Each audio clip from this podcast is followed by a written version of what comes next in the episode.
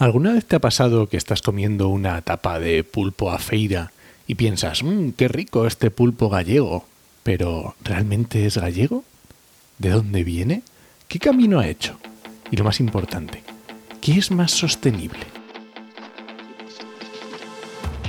Comienza Actualidad y Empleo Ambiental, un podcast de Juan María Arenas y Enoc Martínez.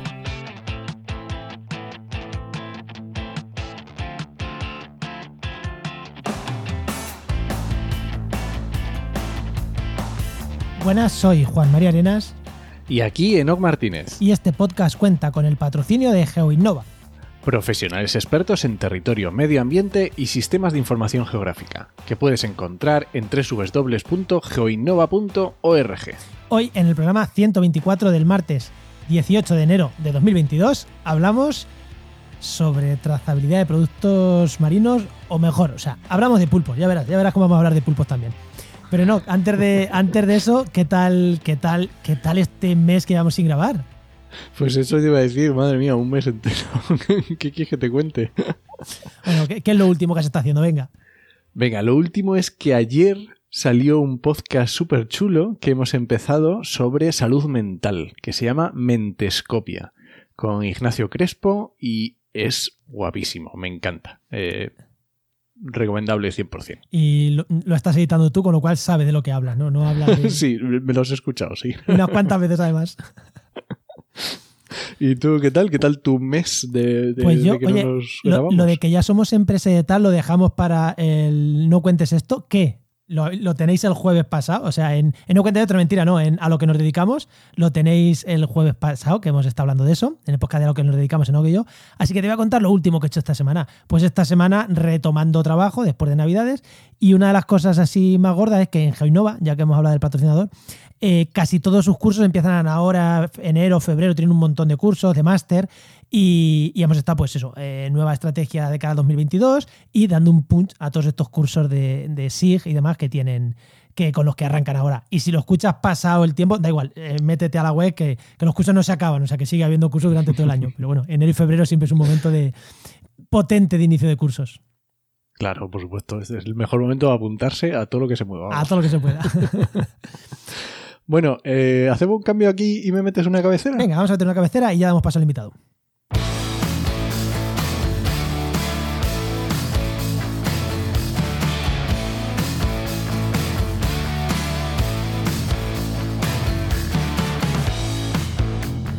No, ahora después ya al final del programa comentamos este cambio que hemos hecho, pero ahora vamos a lo que vamos, vamos a dar paso a nuestro invitado, que hoy tenemos con nosotros a Andrés Ospina, que es biólogo marino, especialista en modelos ecológicos y análisis de redes complejas en el Instituto Mediterráneo de Estudios Avanzados, en el IMEDEA del CSIC, en Baleares.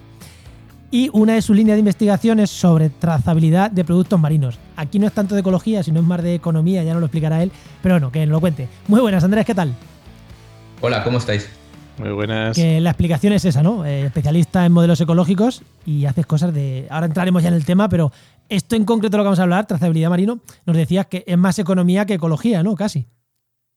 Sí, claro, tiene que ver con sostenibilidad y con, y con ecosistemas marinos, pero el tema en sí es análisis bilateral de mercados.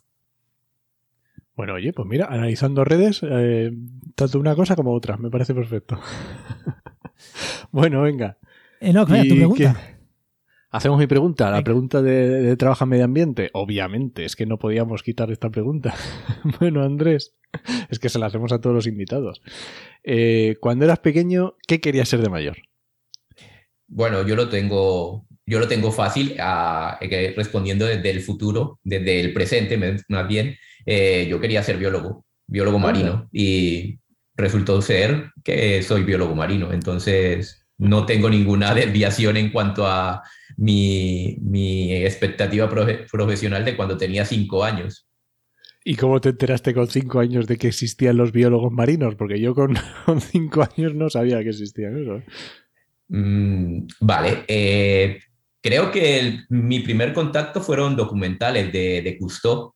Mm. Eh, vi, eh, que pasaban por la tele y yo vivía cer muy cerca del mar, bien, yo crecí en el Caribe, crecí, crecí entre Santa Marta y Cartagena, dos ciudades de Colombia, y me la pasaba en el, en el agua todo el tiempo. Entonces, eh, creo que lo tenía bastante definido desde muy joven.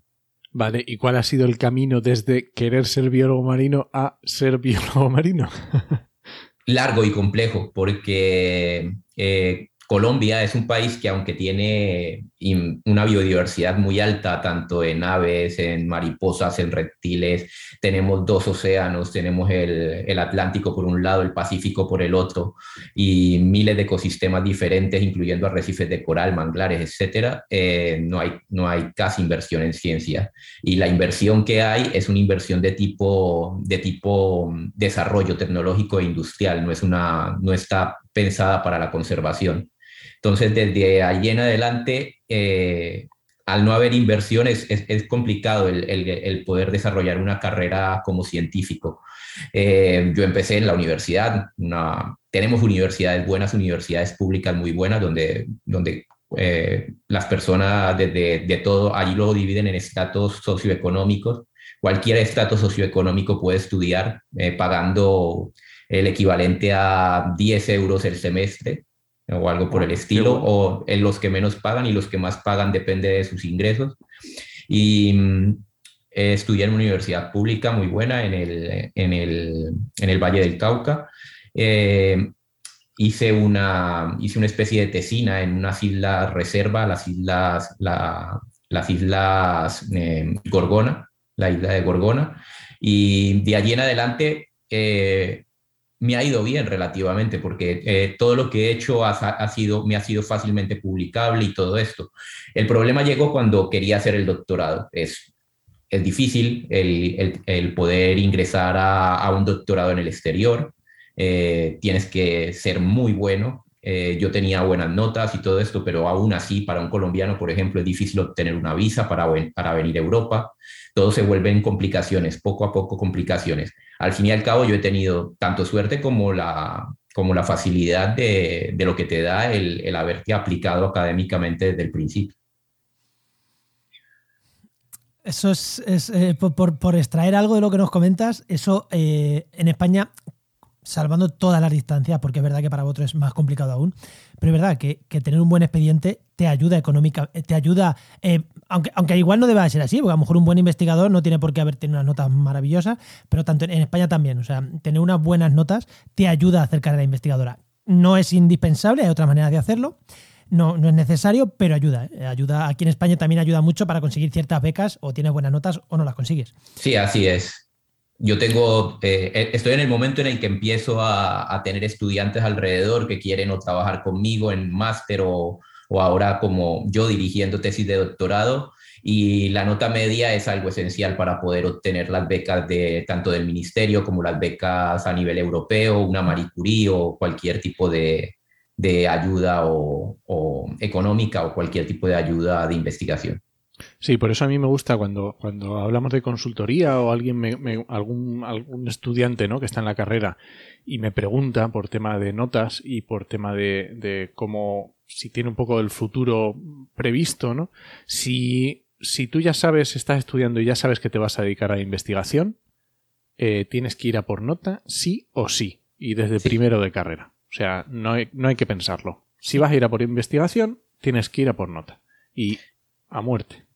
Sí, así es. Y la, y la siguiente, y la siguiente, el siguiente skill o actitud que yo, que yo pondría en la lista sería el tener la capacidad y la intención de la movilidad. La, en ciencias es esencial la movilidad. Yo, me, yo he estado en Nueva Zelanda, en Chile, en varios países europeos antes de volver al lugar donde hice mi doctorado, en España. Y, y en, dentro de España he estado en Barcelona y ahora en Mallorca. Entonces es esencial la, la, la, intención de moverse, no, no nos podemos quedar quietos en un solo lugar esperando que todo nos venga porque en ciencia es necesaria esa movilidad tanto para crear redes de trabajo como para aprender nuevas técnicas o, o nuevas maneras de entender, de entender eh, el mundo. Pues perfecto. Totalmente de acuerdo y por eso a lo mejor no sigo yo en ciencia, ¿no? Porque quise quedarme en España con mi, con mi pequeña chica y, y por eso igual yo estoy dedicándome a la comunicación en vez de hacer ciencia. Bueno, Enoch, si te parece, ya pasamos ya con el tema? tema. Venga, vamos.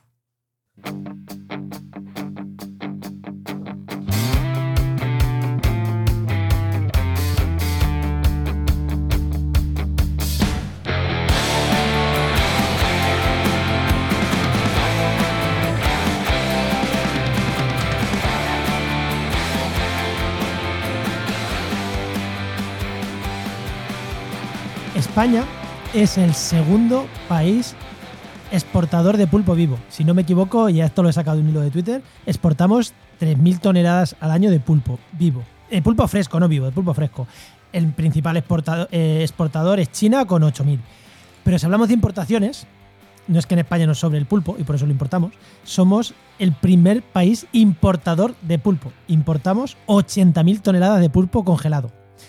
El segundo país, para que nos hagamos una idea, es Corea, luego Japón, que rondan los 50.000 toneladas, 50.000, 60.000. Con lo cual, eh, en España nos gusta mucho el pulpo. Pero esto que puede ser, joder, exportamos cosas, importamos cosas, joder, ¿por qué no nos consumimos lo nuestro? Pues principalmente, lo que, o, o gran parte de lo que consumimos, lo pescan nuestros vecinos, o sea, lo pesca Marruecos al lado de nuestras aguas, o sea, lo pesca ahí, en el Mediterráneo, cruza y no lo deja. O sea, es como si el vecino mm, va a hacer la compra y no lo deja en la puerta de casa. Entonces, ahora eh, hablaremos un poquito más de esto, de las implicaciones de sostenibilidad que tiene esto. Pero ¿por qué sabemos esto? ¿Por qué sabemos que lo pesca, mm, que el pulpo no viene de Marruecos y no nos viene de Mauritania, que también o no nos viene de como nos vienen los calamares de la otra punta del mundo, ¿no?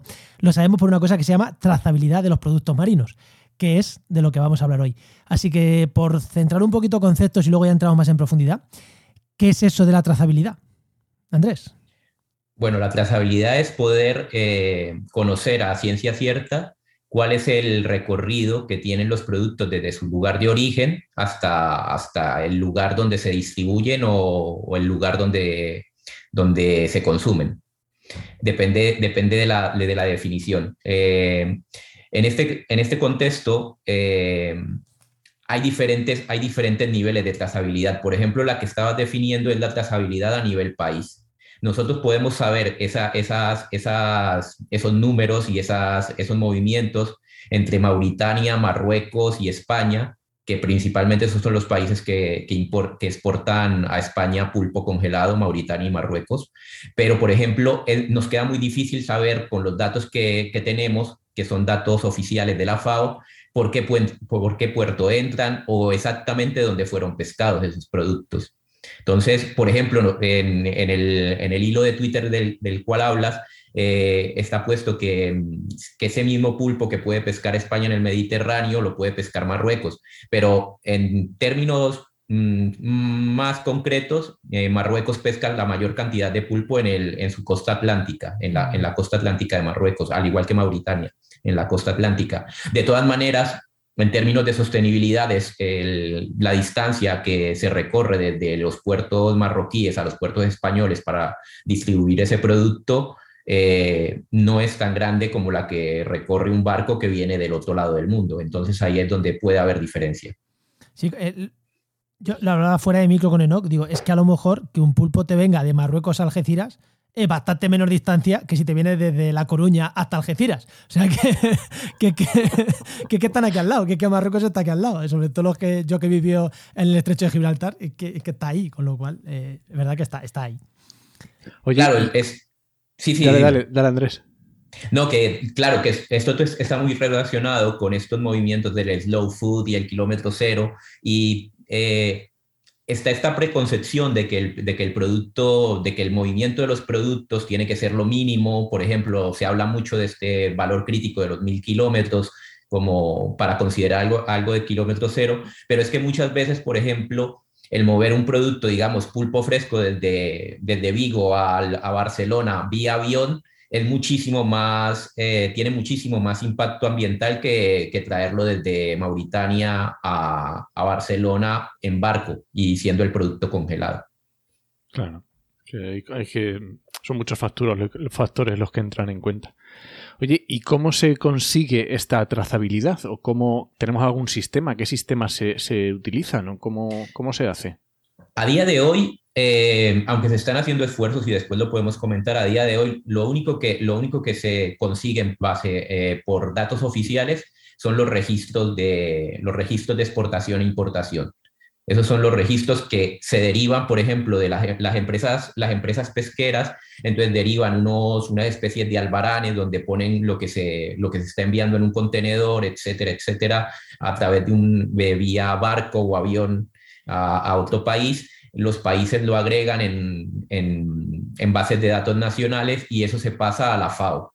La FAO es la que, la que tiene eh, unas bases a nivel mundial donde, donde podemos encontrar todos esos movimientos bilaterales entre los diferentes países.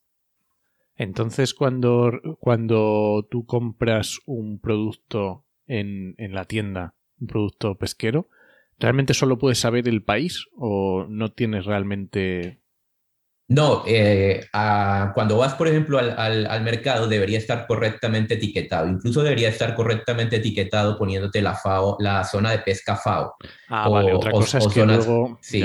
Otra, otra, cosa es que, otra cosa es que podamos saber todo lo que ha sucedido con el producto en toda la cadena de suministro. Por ejemplo, lo de la trazabilidad también incluiría, ¿ha perdido, ha perdido la cadena de frío este producto durante su, durante su transporte? Y esto nunca lo vamos a saber. O sea, a día de hoy no hay manera fácil de saberlo, aunque existe la tecnología o empiezan a aparecer tecnologías con las cuales podemos hacerlo. A mí me ha, me ha, llamado la atención un detalle, ahora mismo acabas de decir, debería de poner. O sea, eh, cuando vas al mercado debería de poner de dónde se pesca.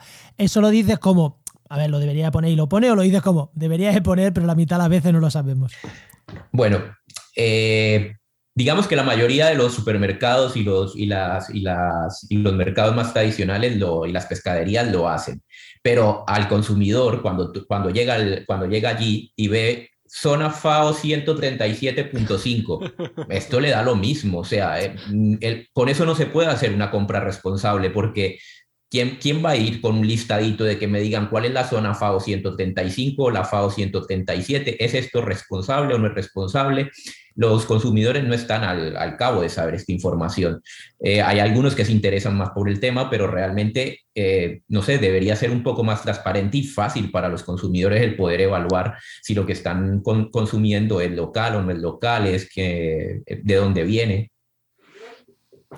Vale, ¿y hay algún tipo de regulación o normativa? A lo mejor esto es más a nivel nacional o europeo y luego hay, no sé, no sé si hay algo que, obligue o por qué se ha, se ha llegado a, este, a estos niveles o a dónde se quiere llegar con el tema de la trazabilidad. No, claro, esto desde mm, en España hay una definición de trazabilidad en la ley desde creo que 2005 y en la Unión Europea a lo, que se prevé es que antes del 2030-2035 ya los productos sean totalmente trazables desde su lugar de origen hasta, hasta la mesa, básicamente. Todo esto está relacionado tanto con cambio climático como con seguridad alimentaria. La pandemia ha, ha hecho que, por ejemplo, esto sea más acuciante porque eh, si, no, lo si no, no sé si lo recordáis que el año pasado o antepasado hubo un problema en China con supuestamente un salmón contaminado que venía de Chile y que le echaron la culpa a la manipulación del salmón para eh, que hizo que entrara una nueva cepa en China. Bueno, en fin, todo este tipo de cosas lo que hacen es que, es que haya una mayor preocupación por, por la trazabilidad en, en las cadenas de suministro. Claro. Pero la trazabilidad eh, es, para todos los productos. Eh, es igual cuando hablamos de carnes, cuando hablamos de verduras, cuando hablamos de... Porque yo entiendo que todo lo que te viene del mar, en un barco, eh, ahí que nadie los puede controlar igual de bien. Yo creo que un barco se puede controlar peor que, por ejemplo, una ganadería, ¿no? ¿Es igual de estricta en un caso en otro o similar o, o, no? ¿O en el mar se hace peor eso de la trazabilidad? O al revés, o se hace mejor, igual se hace mejor, ¿eh? Depende de las pesquerías, se hace mejor o peor. Por ejemplo, si nosotros tomamos un producto mm, típico de la costa catalana como la gamba roja de Palamos, la gamba roja de Palamos sabemos de dónde sale, sabemos, eh, sabemos exactamente cuáles son las tallas que se pescan, sabemos qué se hace en el lugar cuando se están organizando para, en las cajas para, para distribuirlas, sabemos después eh, a dónde se llevan conocemos prácticamente toda la cadena de suministro, desde, que, desde su lugar de pesca hasta, hasta que se venden en el supermercado o hasta que llegan a un restaurante. Pero para otros productos es un, un, total desorden, por decirlo así. Por ejemplo, cuando hablamos, de, cuando hablamos de carne de tiburón, no sabemos realmente de dónde viene esta carne de tiburón que se está consumiendo y mucha gente incluso no sabe que está consumiendo carne de tiburón cuando está consumiendo carne de tiburón.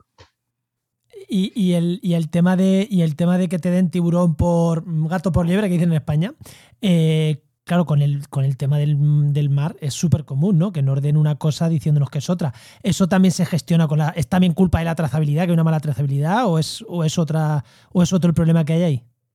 Sí, podemos hablar de, unos conceptos que son trazabilidad, verificación eh, etiquetado y consumo responsable. El, problema de que no sepamos si estamos consumiendo carne de tiburón o estamos consumiendo eh, atún o, lo que, otro producto eh, que nos traten de vender uno por otro es más un problema de etiquetado. El problema de la trazabilidad tendría que ver más, es como poder saber todo lo que ocurre en la, en la cadena de suministro y como dije anteriormente, eso incluiría saber si ha perdido la cadena de frío, saber si, saber si eh, ha sido toseado el producto, si no lo están vendiendo congelado y después descongelado, cosas por el estilo. Vale, vale, vale. Enoch, ¿Entramos ya al tema del pulpo? Yo quiero preguntarle un poquito por el pulpo, que nos gusta mucho en España el pulpo. ¿Cómo es eso de que mm, produzcamos 3.000 toneladas o sea, que exportemos... y importemos 80.000? Vamos a ver, ¿cómo es esto? Bueno, es paradójico, sí, se, en España, un país donde se, se, se, consume y donde a la gente le gusta hablar del consumo y de lo que les gusta, el pulpo, el pulpo fresco, en Galicia, el pulpo la feira, es paradójico que mucho de ese pulpo fresco se esté exportando y se exporta principalmente a Portugal e Italia. También hay una nota que no, que no, que no se menciona ahí en la, una aclaración que no se menciona en la nota de prensa, es que después parece ser que, que importamos también pulpo fresco y de Portugal. O sea que muchas veces no se entiende, o sea, si estamos vendiéndolo, ¿por qué después lo, lo compramos de nuevo? Y ese tipo de cosas son las que hacen un poco oscura la, la, la cadena de consumo, la cadena de suministro de, de pulpo, por lo menos en el caso del pulpo fresco. Que pescamos pulpo fresco, se lo vendemos a los portugueses y después los portugueses ese mismo pulpo u otro que ellos han pescado, no lo devuelven. Pero el mismo no, lo devuelven, sí podría ser el mismo, porque en, las, relaciones de, bilaterales de comercio hay lo que se llama la, la, reexportación y la reimportación. Es como si el producto llegara a puerto y inmediatamente después se devolviera a España. O sea, se lo mandamos a Portugal, inmediatamente se devuelve a España. Y, hay, y este tipo de cosas a veces en, en, comercio tienen que ver con, por ejemplo, permisos de aduana o cosas por el estilo, pero, pero sí, son, son cuestiones un poco oscuras desde el, en el momento en el que tú vas a tratar de, de coger los datos y ver la base de datos y tratar de analizarla. Me acabo de quedar alucinando. Y claro, y eso eh, mete el, producto más caro, o, pero claro, se hace para salvarse muchas. O sea, no es que sea por tema de que allí me lo come, compran, allí lo producen, lo, yo qué sé, lo fabrican algo con él y no lo devuelven prefabricado o fabricado. No, no, bueno, fabricado, con, eh, una conserva, lo que sea, que es por temas de aduana, de que a lo mejor en España no podemos pescar tanto, se lo mandamos a Portugal para que nos lo devuelvan. Sí, puede ser esto. O sea, hay muchas cuestiones. Es como la compra y venta de acciones. esto, yo puedo comprar una acción eh, momentáneamente más, más barata, después la vendo más cara, después se la revendo al que me la compró, al que me la, al que me la vendió. Y es muy parecido. Al fin y al cabo es un negocio. Y, vale, y si importamos tantísimo pulpo, porque me, me ha llamado la atención todo lo que. O sea el, primer país del mundo que importa pulpo. O sea, comemos más pulpo que nadie, siendo un país pequeño, España, no es un país grande. Eh, ¿Se puede decir que la mayoría del pulpo que comemos es congelado o, no? Bueno, eh, sí, se podría decir que mucho de lo que comemos es congelado, pero se supone que lo sabemos. O sea, si vamos al supermercado y compramos pulpo congelado, mucho de ese pulpo congelado dice origen Marruecos, origen Mauritania. Y con, el, eh, y con el calamar, por ejemplo, dice origen Malvinas, origen India.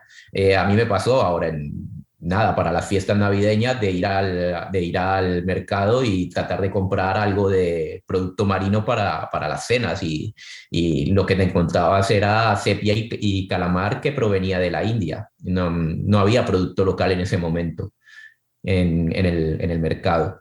Y por ejemplo, aquí hay una feria, la, la feria de la sepia en, en Alcudia, creo que es sepia o es feria del calamar, bueno, de alguno de los dos productos, donde eh, la gente está por allí comiendo sus, sus, tapitas y todo esto de sepia y calamar, y tú hablas con los pescadores locales y les preguntas, ¿qué os parece esto de la feria? Eh, ¿Viene bien para vuestros negocios y todo esto? Y, y, ellos te dicen despreocupadamente y te lo dicen también con, con un poco de enojo te dicen, ah, a nosotros nos da igual si todo lo que están vendiendo aquí es producto congelado que viene de Marruecos.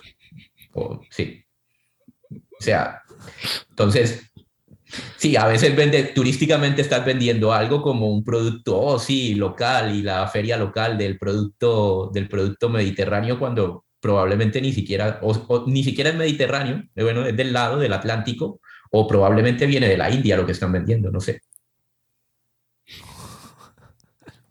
Oye, y Andrés, claro, con todas estas toneladas que se supone que, que vienen a España que nos comemos de pulpo, y imagino que hablabas también de, del calamar y bueno, imagino que otros cefalópodos.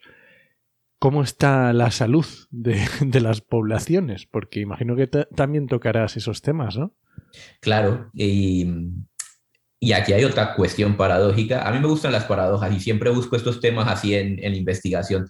Lo paradójico con los cefalópodos es que les viene bien el cambio climático. Si tú hablaras con un, un, un cefalópodo, con un pulpo tipo, así promedio, él te diría, esto me viene muy bien. O sea, ahora tengo más espacio para reproducirme, me reproduzco más porque el agua calentita me viene mejor y eh, desde los 50 están aumentando el número. Obviamente también los hemos estado pescando más, eh, pero, pero bueno, es una de las... Es uno de los alimentos en, de origen marino que en la, década, hace, en la década pasada y la década antepasada que se promocionaron mucho como muy saludables, que en realidad lo son, y como sustentables porque, porque son animales de rápido crecimiento, incorporan muy rápido la proteína que ellos comen, la, incorporan como, como músculo y, y en, en, este, en este contexto, pues, pues sí, no, no se ven tan afectados por cambio climático ni sobrepesca. A mí, ya que, ya que hablábamos del hilo de Twitter ese, que por cierto lo vamos a dejar en las notas del programa, a mí me, gustaba una cosa que decías en relación a esto, además de que el calor les va, bien para reproducirse, es que además por sobreexplotación de los caladeros de pesca hemos quitado muchos peces del mar que se comían a los pulpos, pulpos, calamares, sepia. O sea, claro, eh, cuando decimos que hay un boom mm, de, medusas, pues ese boom también está de pulpo, lo como están buenos, no nos quejamos. Pero, eh, o sea, que me ha llamado la atención eso de que, es que le está viniendo de lujo. La sobreexplotación de los mares y, el cambio climático les está viniendo bien. Eh, yo, a mí me ha dejado alucinando. Cuando te he leído ahí, así como, ostras. Claro, hay un punto donde tú llegas al, al, a lo que llaman el punto de quiebre ecológico y es cuando, por ejemplo, nos, eh, por, por, cambio climático nos carguemos a lo que, a lo que, lo que se comen los pulpos. En ese momento, pues habrá un colapso de las poblaciones de pulpo, pero bueno, estas son cosas que no podemos anticipar en, en ciencias, o sea, cuando llegue ya siempre estudiamos a pasado muchas veces. Esto de las predicciones, aunque tenemos modelos predictivos de cambio climático y de qué puede pasar con las pesquerías, por ejemplo, yo también trabajo con Yampuga, tratando de, con el Dolphin Fish o Maji Maji, dorado en español. Eh, trato de ver qué pasará con las pesquerías artesanales de Mallorca en 2050, 2100, dependiendo del cambio climático, por ejemplo, es una especie que también le va a ir bien, pero nosotros hablamos sobre la especie en sí mismo, pero por ejemplo, si nosotros pensamos en los ítems, en las presas que ellos comen, mm, no lo estamos estudiando. Y en el momento en el que colapsen esas presas que comen pulpos, que comen los dorados, que comen otras especies, también colapsarán las pesquerías de, de las especies objetivo, de estas especies que nos interesan. Claro, es que es una red que es más complicado tener en cuenta todos los factores para saber cómo van a los equilibrios intermedios que se producen. menos mal que creo que este podcast no lo escuchan muchos negacionistas del cambio climático y, gente afín, porque no dirían, es que han dicho que el más calentamiento que al pulpo le va bien, ¿no? Menos mal. Sí, todos estos proyectos nacen en, la, en, un contexto en la Unión Europea donde tenemos que buscar soluciones, mitigación y adaptación al cambio climático. Y se han tratado de buscar algunas especies que se salgan de, que se salgan de ese, de ese rango, de, ese rango de, vulnerabilidad. Pero lo cierto es que la mayoría de las especies están sufriendo estrés y están sufriendo eh, complicaciones en cuanto a sus ciclos de vida, en cuanto a sus estaciones de reproducción. Eh, y, más el cefalópodos, el dorado y todas estas son más una excepción a la regla que, que una generalización de lo que, de que les puede ir bien a, las especies marinas eh, con el cambio climático. Oye, Andrés, hablando eh, con este tema del cambio climático, eh, ya lo has mencionado al principio, el tema del kilómetro cero, pero ¿cómo, cómo porque imagino también estudias la, sustenta, o sea, la sostenibilidad de estos mercados.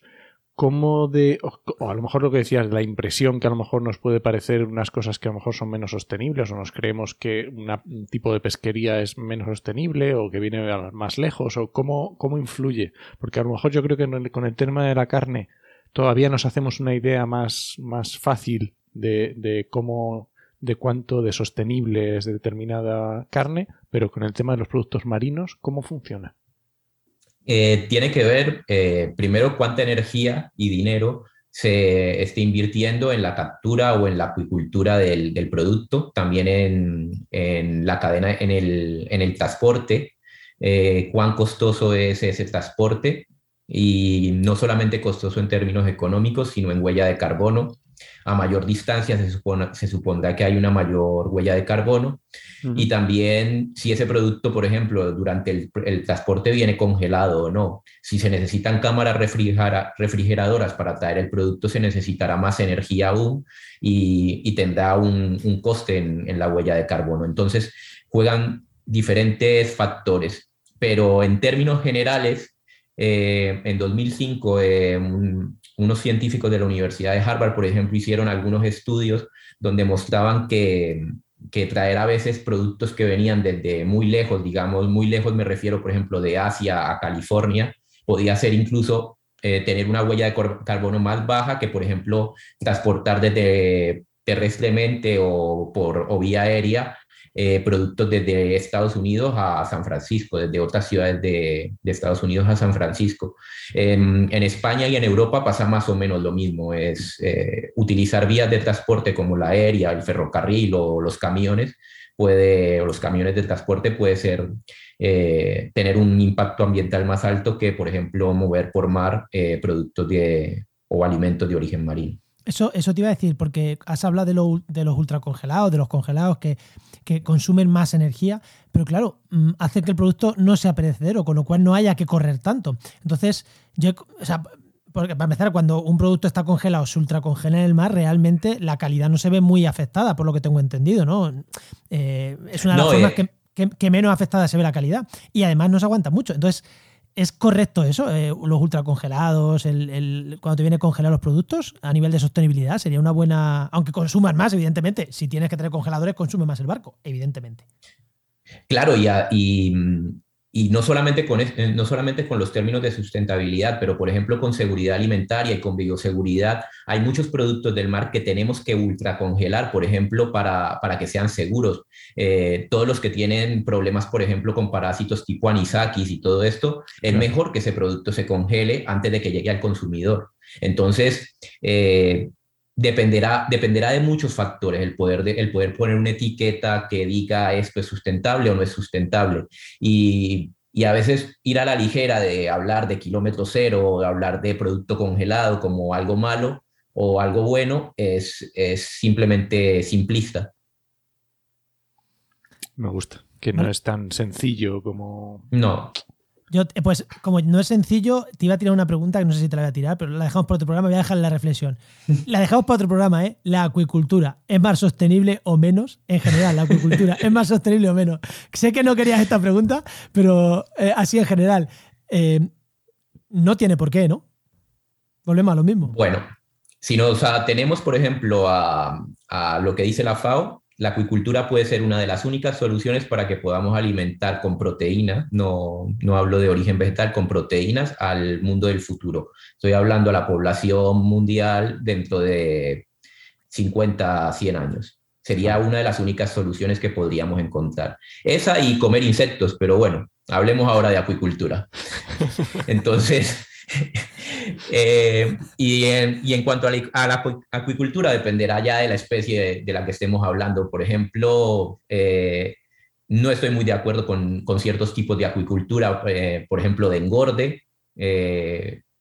no estoy muy de acuerdo con, por ejemplo, pescar anchoas para volverlas harina de pescado para después dársela a, peces que comen este tipo de alimento. Pero bueno, no sé, depende del, depende del contexto.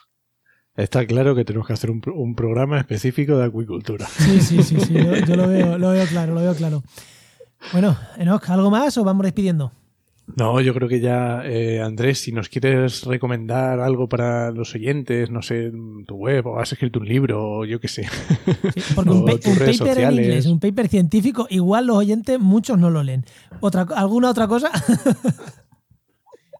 Bueno, eh, está en inglés, pero en el hilo de Twitter puedo incluir eh, una herramienta web que creamos para que cualquier persona pueda investigar de dónde viene el, oh. producto, los productos de pulpos cefalópodos e incluso también allí tenemos uno muy parecido para, ver de dónde viene la carne de tiburón que se consume en España y, y cómo se comercia con carne de tiburón. Estamos trabajando incluso con otros tipos de productos, langosta, que vamos a hacer un trabajo nuevo eh, con una gente de Brasil que, que, por ejemplo, ahora estamos viendo que el mayor exportador del mundo de langosta congelada es Brasil. Y, y eso tiene implicaciones grandísimas porque, por ejemplo, eh, los precios de la langosta son exorbitados en el resto del mundo, pero en Brasil la pagan muy, muy, muy, muy barata a los, a los pescadores. Entonces, vamos a trabajar con, una, con unos eh, científicos sociales. Entonces, eh, os puedo dejar por allí una, una, lista de aplicaciones para poder rastrear lo que comemos y de dónde viene. Jolín, qué guapo, sí, me sí. Me parece genial. pues si nos las dejas o en el de Twitter o nos las mandas ahora y las añadimos a las notas del programa y, y las compartiremos también nosotros, ¿eh? me parece genial. Y además vamos a dejar enlace al, a cuando estuviste en el podcast de CSIC Balears, que también estuviste hablando un ratillo con, con ellos. ¿Ahí de qué tema era, también lo vamos a dejar. Que no recuerdo. Era un poco de todo, sobre todo de todas las investigaciones que hace, que hace Andrés. Sobre todo hablamos de, en ese hablamos de tiburones. Eso es que digo, me suena que ah, será de, tiburón, me suena que será mucho de tiburón. Y aquí hemos cambiado un poquito el tema, ¿no? Para que no fuera exactamente de lo mismo. Así que si os habéis quedado con ganas del tiburón, ahí en las notas del programa tenéis uno de CSIC Balear eh, hablando de, de tiburones. Pues muy bien, Andrés, pues muchas gracias. muchísimas, muchísimas gracias, Andrés. Gracias a vosotros. Hasta la próxima. Hasta luego.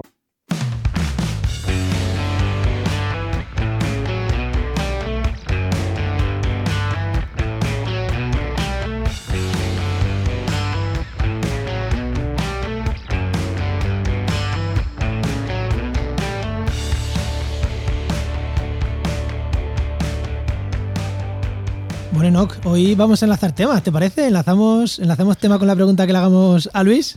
Esto es como los profesionales, ¿eh? Aquí que no se note que hemos grabado cada cosa por un lado. Muy buena, Luis, ¿qué tal? ¡Feliz año! Hola, ¿qué tal? Feliz año, Juan Enoch. Otro año más, tenemos aquí a Luis Quesada, ya sabéis, director de GeoInnova. Eh, y, te vamos a preguntar de lo que hemos estado hablando en el programa, que tú no lo sabes porque no lo has escuchado todavía, porque evidentemente si lo hubiera escuchado ya estaba publicado, evidentemente. Pero como nosotros sabemos que hemos hablado de temas marinos, de trazabilidad de productos marinos, de recursos pesqueros, de, pulpo, hemos hablado de pulpo, Luis, ya verás cuando lo escuches, qué guay. De pulpos. De pulpo, de pulpo. De pulpo, pero de comer, o sea, de pulpo de comer. Eh, eh, vamos a hablar un poquito de eso, ¿no? De los SIG aplicados al medio ambiente marino, porque evidentemente los SIG se aplican también al medio ambiente marino, ¿no? Bueno, efectivamente, eh, hay bueno, una buena rama de investigación y de trabajo eh, que se dedica a la utilización de los, de los sistemas de información geográfica eh, dentro de todo lo que es el ámbito marino, ¿vale? no solo el medio ambiente, sino la parte del ámbito marino. Y hay muchas diferentes tipos de aplicaciones, diferentes formas de utilizar los SIG y que son bastante comunes. Cuéntanos alguna, porque es. Eh, mira que llevamos programas hablando de temas de SIG y nunca yo creo que a mí no me suena que hubiéramos hablado del SIG aplicado al mar. ¿Qué diferentes opciones puede haber? O cómo, así para hacer una introducción. Bueno, fijaros que em, hay diferentes formas de utilizar el SIG, ¿vale? Em, eh, eh, al final estamos hablando de mapas, como siempre, ¿vale? Entonces, ¿qué cosas o qué cuestiones se pueden estudiar dentro del ámbito marino? Pues por un lado, lo que tenga que ver con los aspectos físicos, ¿vale? Eh, todo lo que vayan a ser eh, batimetrías que se pueden hacer, eh, que se, evidentemente vas a trabajar como los modelos digitales del terreno que tienes en tierra, pero lo haces con batimetrías, que es decir, cómo es la superficie del fondo del lecho marino. O sea, que sería un modelo digital, pero en vez de para arriba, para abajo, por así decirlo. efectivamente, a partir de haces, haces los hill sail, pero digamos con valores negativos en ese sentido, ¿no? Antes también los puedes hacer imágenes en tres dimensiones tienes ahí, por ejemplo, Google Earth, que te puedes meter por debajo del mar y tienes también todo, todo el fondo marino, ¿vale? Anda. A partir de ahí puedes hacer, puedes hacer todo tipo de, de análisis de temas dependientes eh, o, o propios eh, geológicos cuando van a hacer cualquier tipo de, estudio geológico para alguna plataforma o lo que sea, evidentemente se utilizan los sistemas de información geográfica Claro. eh, y otro tipo de, de programas análogos que eh, son más de corte geológico, que ya estuvimos hablando también eh, con Arechavala, ¿vale? cuando hicimos el, el- programa de Arechavala, eh, pero que en este caso está en un entorno eh, marino. Después, eh, también podemos encontrar un aspecto más social, humano, económico, en el que vamos a poder trabajar, eh, pues evidentemente, pues eh, localización de, de- de barcos, ¿vale? Todo lo que son cartas náuticas, todo lo que es localización Ah, claro, de, claro. de rutas, etcétera. Hay, hay SIGs especializados en control y gestión de puertos, por ejemplo. Hay una empresa que es eh, muy potente en esto, que es Prodelo, eh, que es también partner de, de GeoInnova en el, en el máster de SIG de código abierto, que tienen un software de, de gestión de puertos muy, muy, muy potente, además que es una pasada, es una pasada. Eh, Claro, eh, a partir de ahí, pues todo lo que sean actividades dentro del mar, todo lo que sean actividades náuticas, pues tienen que tienen cabida eh, y representación en un mapa, en un sistema de información geográfica a la hora de interconectar esas capas, ¿no? Todo cada una de ese tipo de información que, que podemos representar lo, en, dentro del ámbito marino. Y ya por último, una de las evidentemente también muy utilizadas, todo lo que tenga que ver con alguna variable biológica. Eh, pues evidentemente, si tú quieres representar eh, nichos ecológicos, nichos, de especies, eh, seguimiento de fauna, eh, etcétera, pues también utiliza los, los, eh, los, sistemas de información geográfica, no solo para geolocalizar, inventariar, ¿vale? Sino evidentemente para eh, modelar eh, patrones de conducta, modelar esos nichos, etcétera, donde pueden estar los, los, nichos. pulpos. Por ejemplo, si tú al final tienes em, eh, bueno, pues si tienes eh, valores que te están dando que eh, desde satélites en los cuales puedes tener valores de alturas de olas o de salinidad o altura de temperatura de- del mar, etc. O sea, y donde puedes ver las diferentes capas que tiene el, océano, tú a partir de ahí te puedes hacer modelos, ¿no? De cómo va a ser la propagación de, esta especie o cómo puede o dó- dónde van a, a ser pues aquellas zonas que son proclives a que esa especie pues eh, se desarrollen. También podemos contar, por ejemplo, eh, oye, que hay un derrame, pues oye, ¿cómo va a ser ese modelo? ¿Cómo, cómo, cómo- por dónde se va a ir ese, eh, ese derrame? ¿no? Pues se hace un modelado en función de las corrientes marinas, etcétera, de por dónde claro. eh, se va a poder de- de, propagar esa- ese, Oye, Luis, y te iba a hacer yo una pregunta. Sí. Eh, claro, ¿qué diferencias hay entre los de tierra con los de mar? Porque para mí, a bote pronto, así, desde, desde el desconocimiento más. O sea, desde. Yo, he visto de fuera. Para mí, la tierra es plana, la tierra es en 2D, los mapas de la tierra son de 2D y los, tierra del mar, los mapas del mar son en 3D.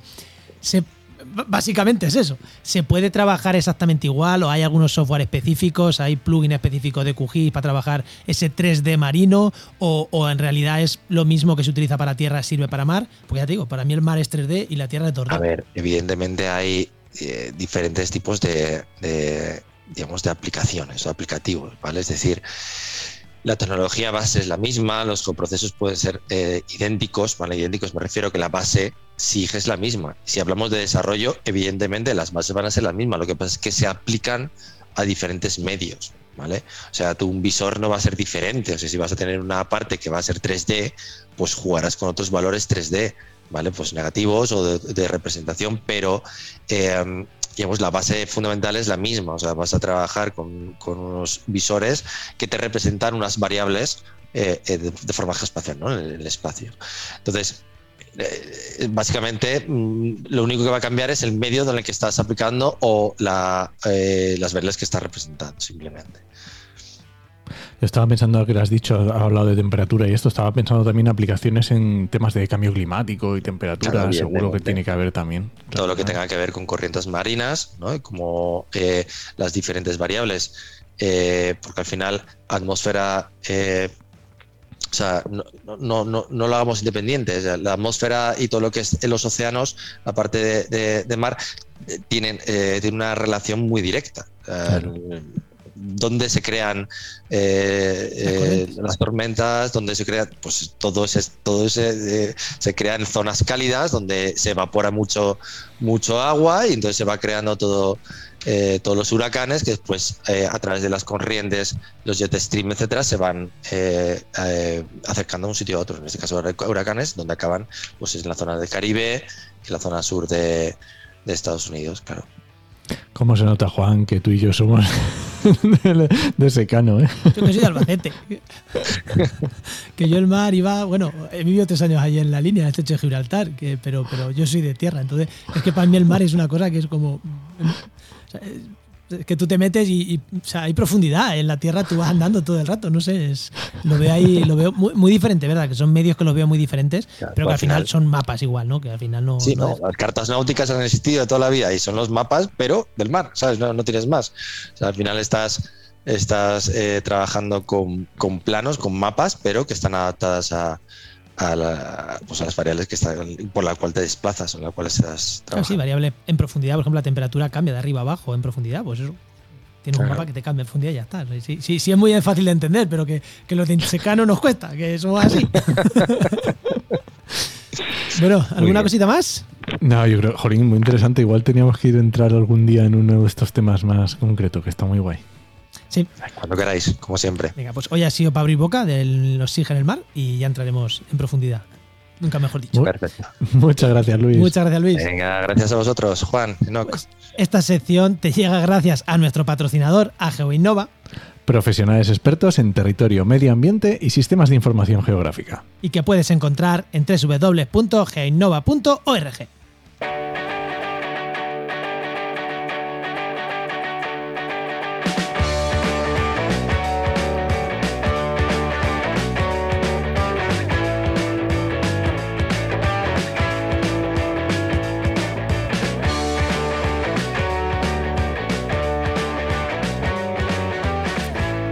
¿nos vamos o qué? Pues sí, yo creo que sí, ¿no? Sí, pero antes, eh, antes, no hemos cambiado las sintonías, ¿eh? hemos hecho cambios, pero las sintonías, las guapas, guapas. hemos hecho cambios, lo dices como si le hubiéramos dado una vuelta al programa interno. hemos cambiado dos cosas, o sea, dos cosas hemos cambiado. Una, que hemos alargado un pelín lo del patrocinador de Genova. Eh, lo hemos alargado un pelín, si queréis encontrar la diferencia al principio, un pelín. Y luego hemos quitado el consejo de empleo. Ahora, Hemos quitado el consejo de empleo porque no tiene otro podcast sobre empleo que se llama la newsletter de TMA que da, que da consejos de empleo. Entonces, quien quiera que vaya a escucharlos. Y no me da, no me da la imaginación para todo. No me da la imaginación para todo, pero oye, si nos mandáis cartas bomba a casa o cartas eh, con ataques biológicos o cosas así, o bueno, o, amenazas. o nos insultáis por Twitter por haberlo quitado, prometemos lo que pensamos, venga. alguna vez vendrá algún consejito de empleo, ¿no? A ver, la idea es dar consejos con los comentarios que nos hagan los invitados, que, que al final ya lo estamos haciendo. Entonces, es aprovechar eso, aprovechar su, experiencia para dar consejos como hemos dado hoy. Hoy hemos dado uno, que si quieres dedicarte a investigación, intentes bueno, si consejo hemos dado. No formalmente. Por eso, por eso yo como tenía claro que no me iba a dedicar a investigación. bueno, venga, que algo que no hemos algo que no hemos quitado han sido las recomendaciones. Venga.